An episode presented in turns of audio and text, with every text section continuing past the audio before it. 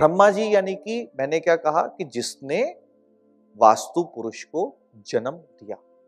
ध्यान से सुनिएगा इस बात। क्योंकि अब आपकी यात्रा जो है वो एक चरण आगे की ओर है। जिस वक्त आप दिशाओं से निकल करके उन दिशाओं में बनते हुए एनर्जी फील्ड्स को अनुभव करने जा रहे हो। ये कैसे बनी चार दिशाएँ? वो चार दिशाएँ जो हैं, क्या है? ब्रह्मा जी के चार सर। ब्रह्मा जी के चार सर का अर्थ यहाँ पर क्या है? क्या अर्थ है यहाँ पर ब्रह्मा जी के चार सरों का? यानी कि ब्रह्मा, यानी कि जन्म देने की शक्ति। ब्रह्मा यानी कि जन्म देने की शक्ति। अगर जन्म देने की शक्ति है और ब्रह्मा जी को चार सरों वाला बताया गया तो इसका क्या अर्थ है?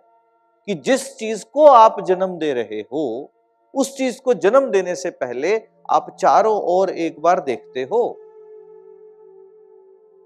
देखते हो ना? आज कोर्स में आना था तो देखा ना कि अकाउंट में पैसे कितने हैं, चार दिन निकल पाऊँगी, नहीं निकल पाऊँगी, या निकल पाऊँगा, नहीं निकल पाऊँगा। आए ना कई सवाल? तो राइट लेफ़्ट आगे, पीछे, हर जगह देखा? तो उसके बाद एक जो डिसीज़न निकल के आया कि मैं इस यात्रा को अनुभव करूँ, मैं इस यात्रा को जीऊं तो उसको हम क्या कहते हैं?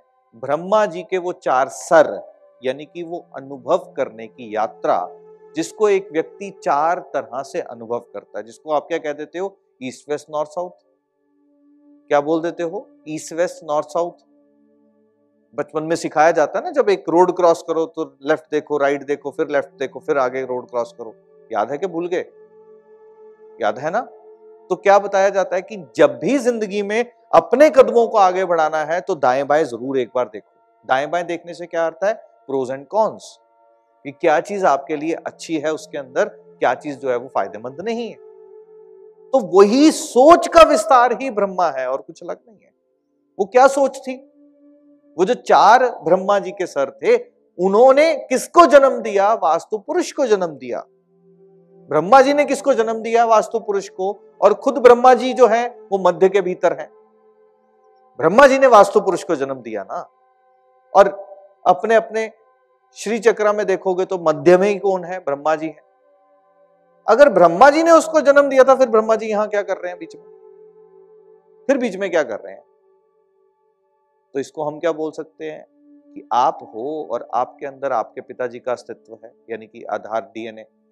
तो यानी कि जब भी कोई व्यक्ति कोई एक सोच को जन्म देता है, सोच को जन्म देना यानी कि ब्रह्मा की ताकत। किसकी ताकत? ब्रह्मा की ताकत।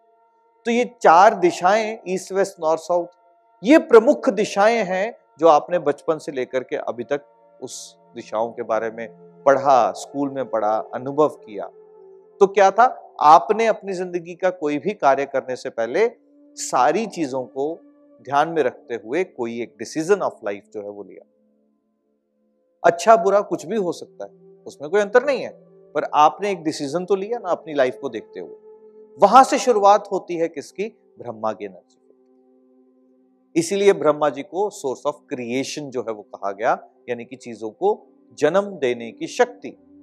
अब ये जो चार दिशाएँ हैं, इनके जो मीटिंग पॉइंट्स हैं, यानी कि ये जहाँ जहाँ पर आकर के मिलते हैं, उनको कार्डिनल डायरेक्शन जो है वो बोला गया।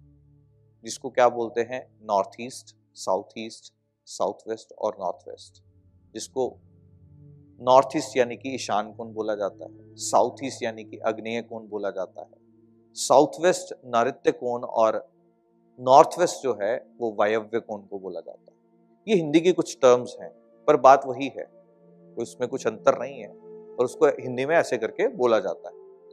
अब ये जो चार डिविजन्स हैं, चार जो कार्डिनल डायरेक्शंस हैं, इनके भी अलग अलग प्रभाव ये क्या है? ये क्यों इतने इंपॉर्टेंट है? उस चीज़ से भी जो डिसीज़न आप लेने से पहले ईस्ट वेस्ट नॉर्थ साउथ देख रहे थे। ये आपके वो डिसीज़न हैं। अगर मैं कहूँ, आपने पहले ईस्ट देखा, फिर नॉर्थ देखा तो नॉर्थ ईस्ट क्या हो गया? वो जो आप देख रहे थे प्लस माइनस देख रहे थे, उसको आप जब कंक्लूड कर रहे थे, जोड़ रहे थे। जिस वक्त दो अलग अलग विचारों को जोड़ रहे थे ना, कि हाँ मैं ये मोबाइल फ़ोन लेने गए तो मोबाइल फ़ोन लेने के लिए एक ऑप्शन आई दिमाग के अंदर कि मैं ये मोबाइल लूँ या ये मोबाइल। फिर दूसरी ऑप्शन आई कि मैं, मेरे पास क्या पैसे हैं इतने। तो जब दोनों को, दोनों विचारों को जब जोड़ना शुरू किया ना, ये मोबाइल ले लेती हूँ क्योंकि मेरे पास इतने पैसे हैं। जब वो, जो दो विचार मिलते हैं, वो हो जाती हैं आपकी कार्डिनल डायरेक्शंस जैसे कि नॉर्थ ईस्ट तो कार्डिनल डायरेक्शंस क्या है? जो ईस्ट वेस्ट नॉर्थ साउथ देख रहे थे, उनके जब कंक्लूजन पे आना शुरू होते हो तो उनको हम क्या कहते हैं? कार्डिनल डायरेक्शंस जो है वो कहते हैं।